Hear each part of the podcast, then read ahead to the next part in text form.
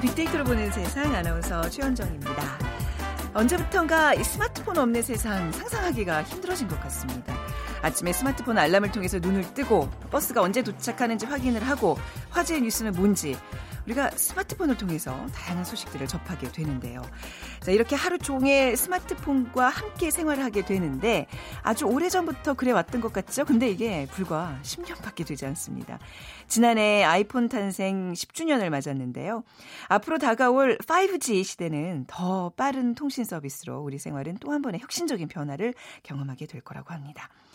그렇게 되면 뭐 공중전화에 줄을 서서 기다리던 삐삐 시대 아득하듯이 지금의 모습도 머지않아서 먼 얘기 같이 느껴지지 않을까 싶은데요. 자, 그래서 오늘부터 새로운 코너를 저희가 준비했습니다. ICT 전문 프로그램인 KBS 1라디오 성공지도 진행자이신 박희준 교수님과 함께 진행하는 시간인데요. 저희 빅데이터로 보는 세상과 성공지도 프로그램의 콜라보 코너로 빅데이터 크로스 성공지도라는 제목으로 어, 시간을 마련해 봤습니다. 다가올 미래 한 발 먼저 미리 만나보도록 하죠. 그리고 자, 2030 hot trend 시간에는요, 오늘 젊은 꼰대라는 키워드로 빅데이터 분석해 보겠습니다. 자, 빅퀴즈 같이 풀어보시죠. 우리 생활을 나누자면 스마트폰이 있던 시대와 없던 시대, 뭐 이렇게 나누어도 과언이 아닐 것 같죠. 오늘은 이렇게 스마트폰 시대를 열어준 혁신가의 이름을 맞춰 주시면 됩니다. 이 사람은 아이폰을 탄생시킨 애플의 창업자이면서 세계의 젊은이들이 닮고 싶어하는 인물로 손꼽히죠. 티셔츠에 그 청바지가 떠오르는 인물 누굴까요? 1번 음, 스티브 맥퀸 2번 스티브 호킹 3번 스티브 잡스 4번 스티브 스필버그 중에 골라주시기 바랍니다. 두 분께 오늘 커피와 도넛 모바일 쿠폰 드리겠습니다. 정답하시는 분들 지역번호 없이 샵 9730으로 보내주세요. 짧은 글은 50원, 긴 글은 100원의 정보 이용료가 부과됩니다.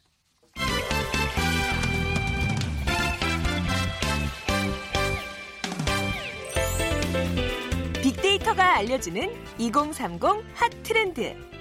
빅커뮤니케이션 전민기 팀장이 분석해드립니다.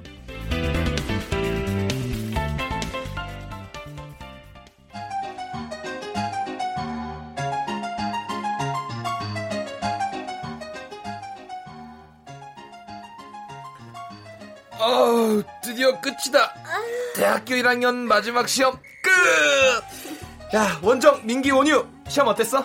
어, 난 스펙 중요하잖아.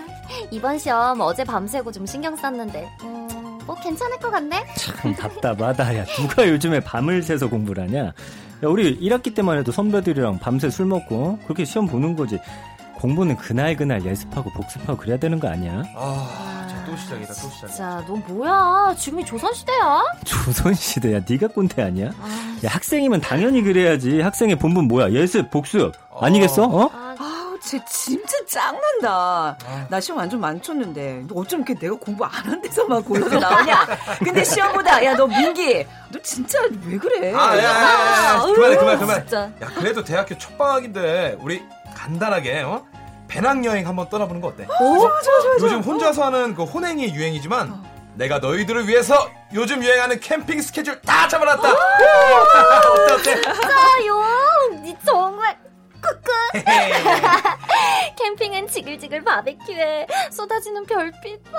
진짜 생각만 해도 낭만이 뚝뚝 떨어진다. 야, 캠핑에는 또 우리가 한 잔 빼놓을 수 아, 없잖아. 그치. 내가 종류별로 다 내가 사올게. 오, 내가 책임질게. 어? 대박.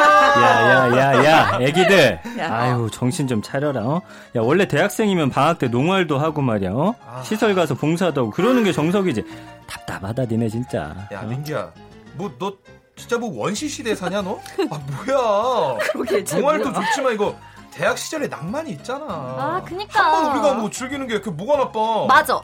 야, 민기 너 보면은 우리 아빠가 생각난다고. 뭐? 야, 내가 고리타분해? 아, 뭐 고리타. 고리타분이란 야, 야, 단어는 야, 뭐야? 야, 저 어쩌냐? 우리, 우리 꼰대 저거 민기. 아유, 그냥 우리끼리 여행 계획이나 짜자. 가자. 가자, 가자, 좋아, 가자. 그래. 가자. 아, 역시 우리 용이야 짱이야. 에헤이. 야, 나, 난술 사러 갈게. 어, 좋아, 좋아. 어, 그래. 좀 이따 봐. 책임질게. 좋아, 가자.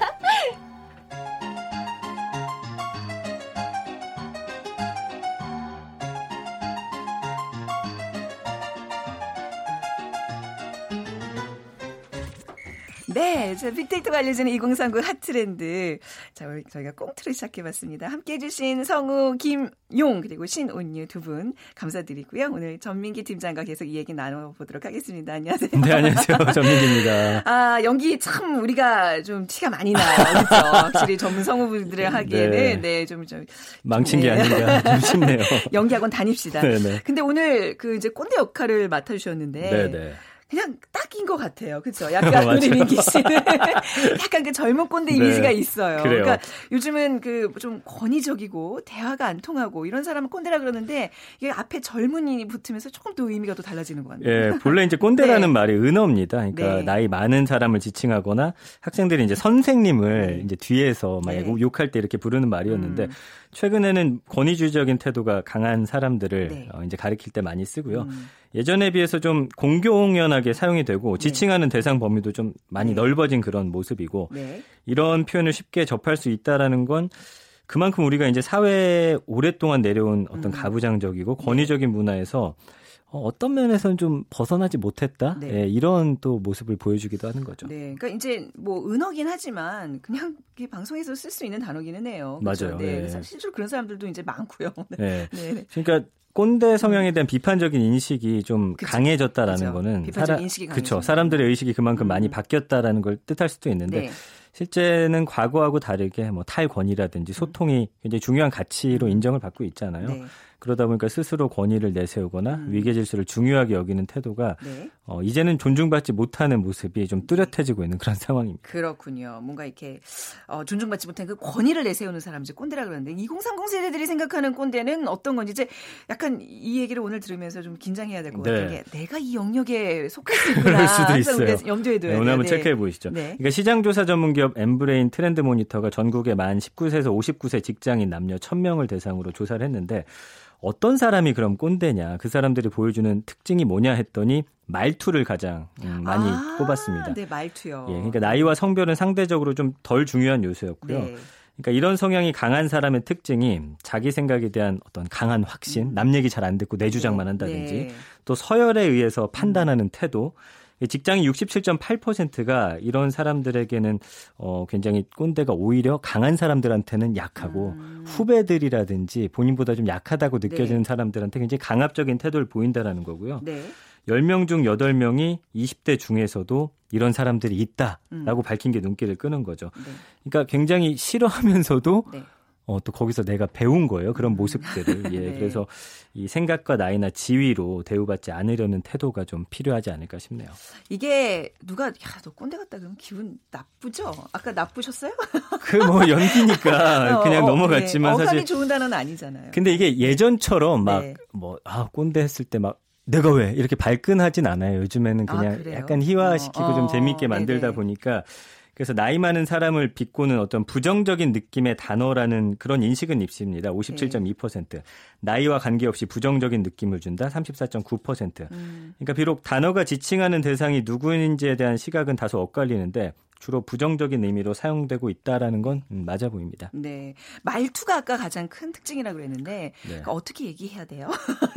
약간 이런 식으로 너무 이렇게 저도 아나운서처럼 막 너무 음. 이렇게, 이렇게 바른 언어만 사용하고 이러면 좀 권위적이고 꼰대 같다는 얘기 듣는 건가요? 그러니까 음. 말투 중에 그런 네. 거 있잖아요. 야, 우리 때는 딱 아, 이제 시작하면은 우리 벌써 때는 소시적에 네. 내가 왕년에 뭐 이런 거. 그리고 뭐 요즘 젊은 애들은 아. 야, 요즘 아. 애들은 이렇게 하면은 이제 한 36.9% 정도가 이런 말 쓰는 사람들이 네. 너무 그렇게 느껴진다라고 그쵸. 했고. 아까도 뭐 고리탑은 이런 단어 나오는데 요즘 애들이 잘 안 쓰는 단어잖아요. 예. 네. 그 선배나 연장자라는 권위를 바탕으로 해서 음. 자신의 생각을 좀 지나치게 확신을 갖고 내 말이 다 맞다. 음. 그리고 나이가 어리거나 후배인 사람들한테 그 생각을 좀 강요하는 대표적인 말들. 네. 그리고 굳이 하지 않아도 되는 조언이나 충고를 한다든지 네. 후배가 불평하면은 이런 말 많이 듣잖아요. 야, 우리 때보다 나아졌어. 옛날보다 훨씬 지금이 좋아. 음. 예, 이런 의견. 그 다음으로 이제 나이가 어린 사람에게 처음부터 네. 일단 몇 살인지 물어본 다음에 네. 나보다 어리다. 아. 바로 반말하는 사람들. 그래요. 예, 그리고 젊을 때 뭐 그런 고생도 한번 해봐야지. 네. 라든지. 네. 젊었을 때 고생은 사서 한다. 이게 굉장히 오래된 표현인데 음.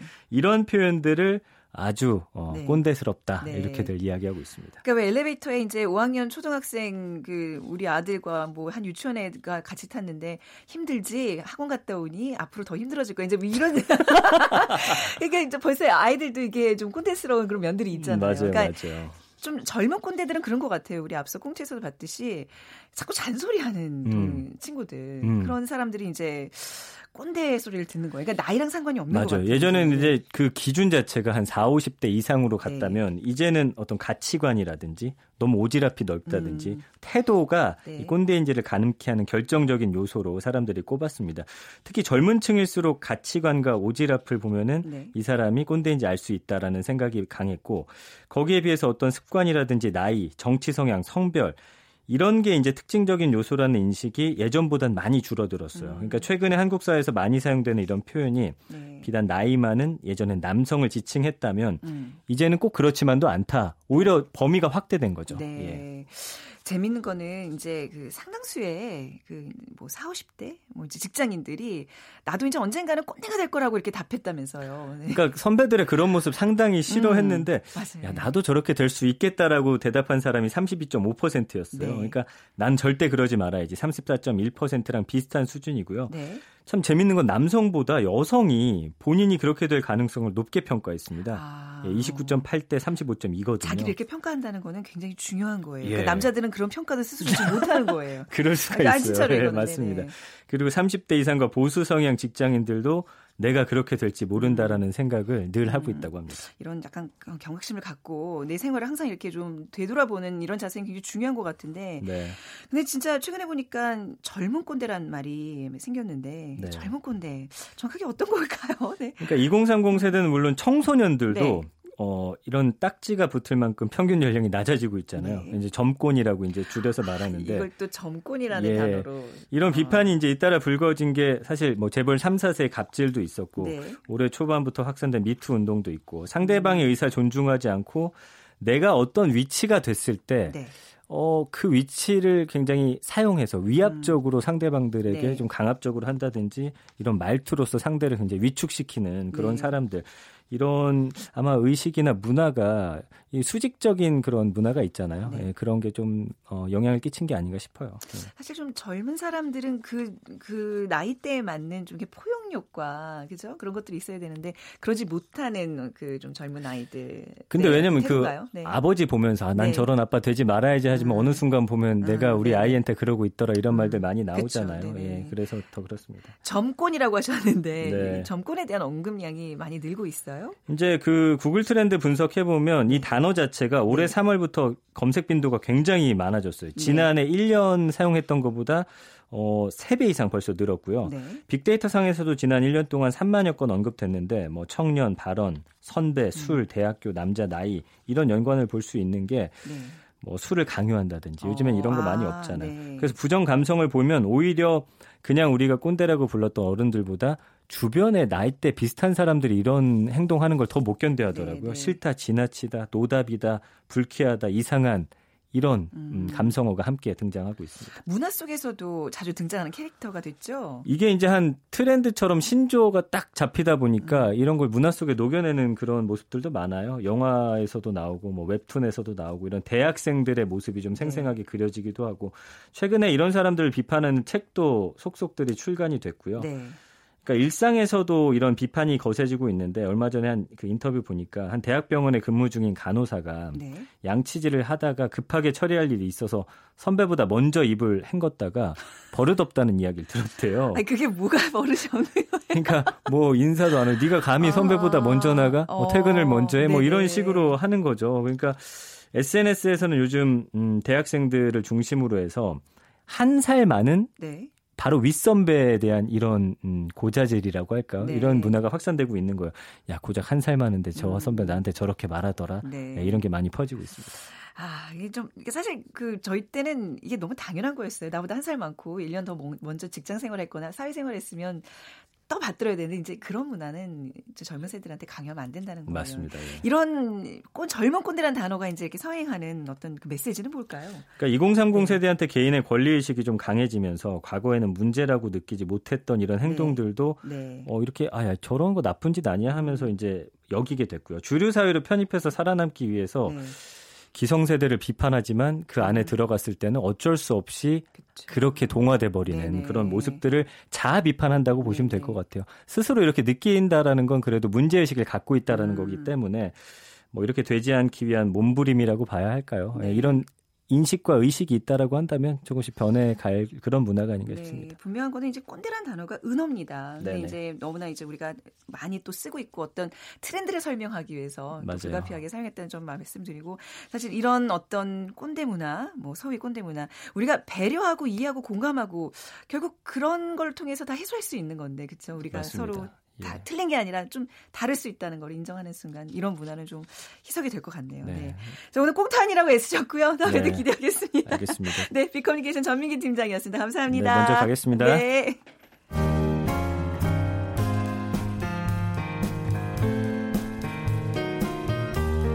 미래를 예측하는 힘, 세상을 보는 새로운 창, 빅데이터로 보는 세상.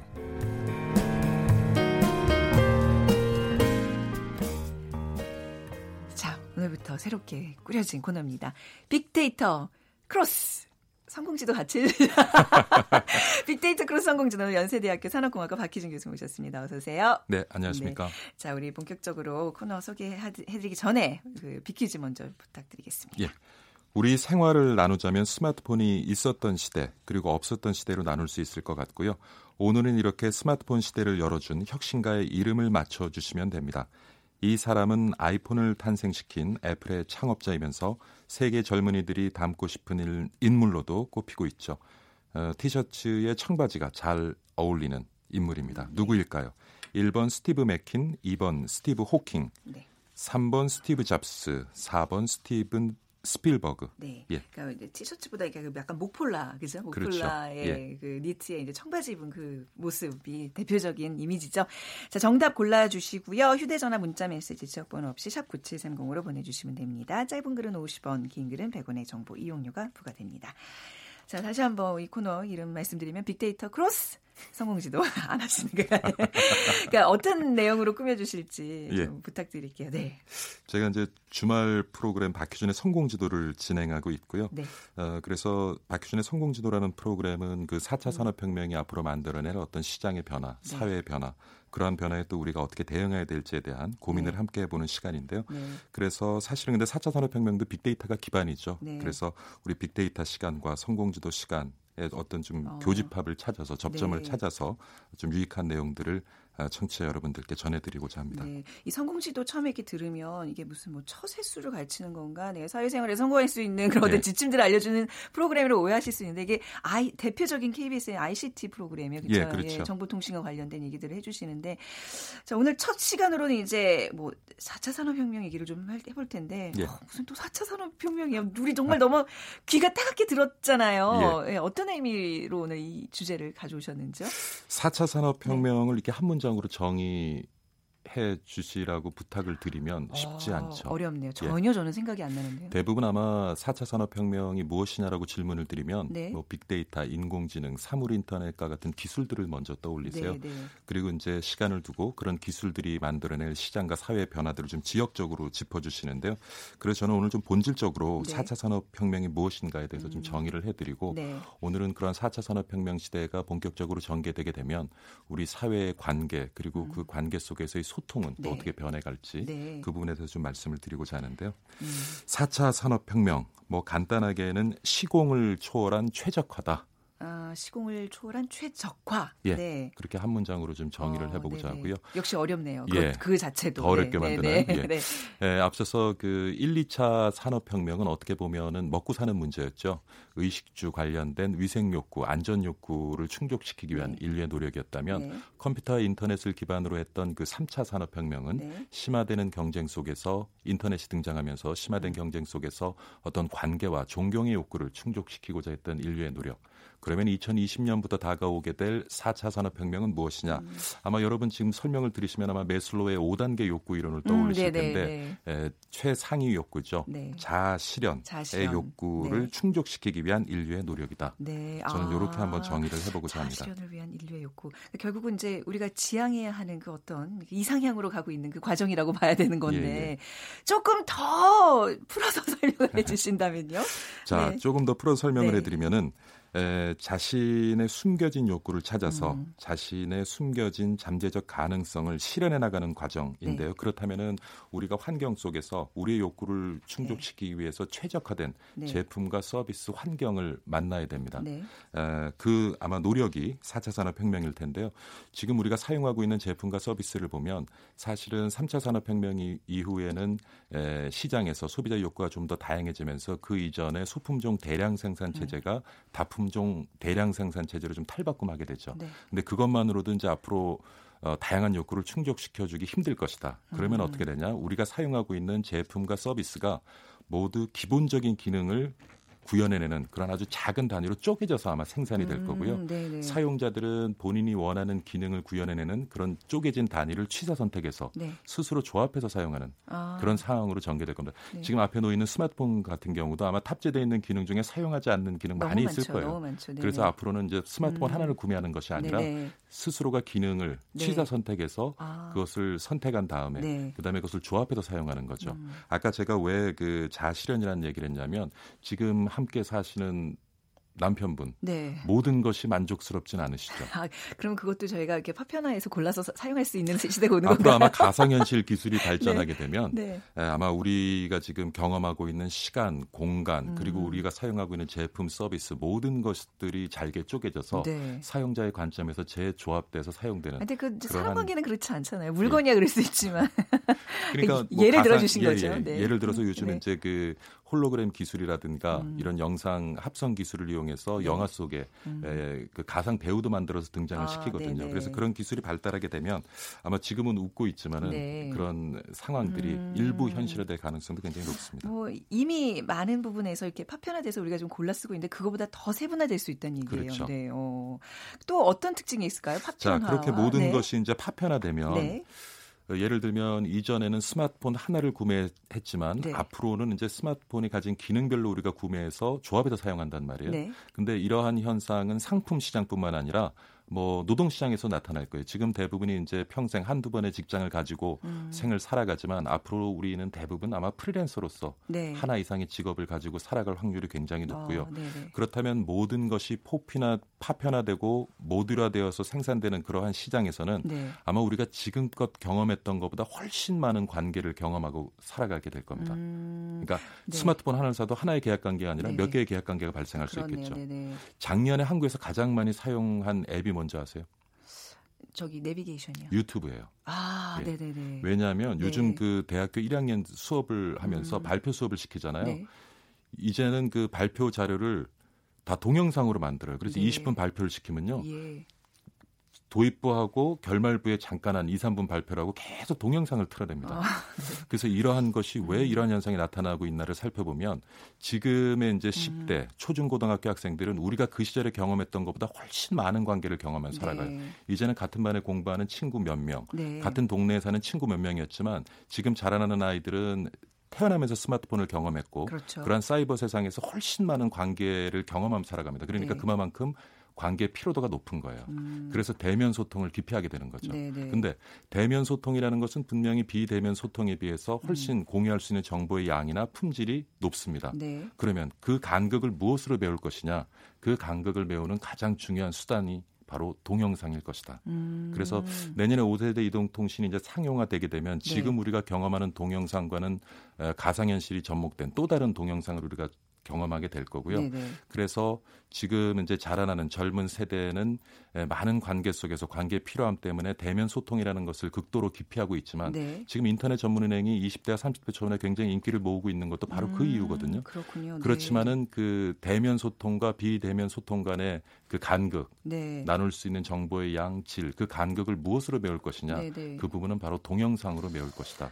어. 그래서 미국에서는 지금 초등학교에서 글쓰기도 가르치지만요, 네. 동영상을 어떻게 찍느냐도 가르칩니다. 어, 아니 요즘 지금 우리나라 동, 저기 초- 초등학생들 사이에서도 예. 자기네끼리 뭐 자기 관심 분야 동영상 찍어서 올리고 같이 공유하고 좋아요 누르고 이게 굉장히 유행이에요. 예, 네네네. 그래서 어뭐 음. 저도 지금껏 50년을 살아온 것보다 네. 앞으로 10년을 살아가면서 어. 아마 지금껏 제가 경험했던 것보다 훨씬 더 많은 관계. 그렇지만 이전에 제가 경험했던 것보다는 네. 얕은 관계일 겁니다. 네. 그렇지만 굉장히 많은 관계를 경험 하며 살아가고 우리가 살다 보면 상처받는 게 사실 일 때문이 아니라 사람, 사람 때문이고 때문이죠. 관계 네. 때문이잖아요. 네네. 그래서 그런 많은 관계 속에서 우리는 대면 소통을 아마 갈수록 기피하게 될 네. 것이다.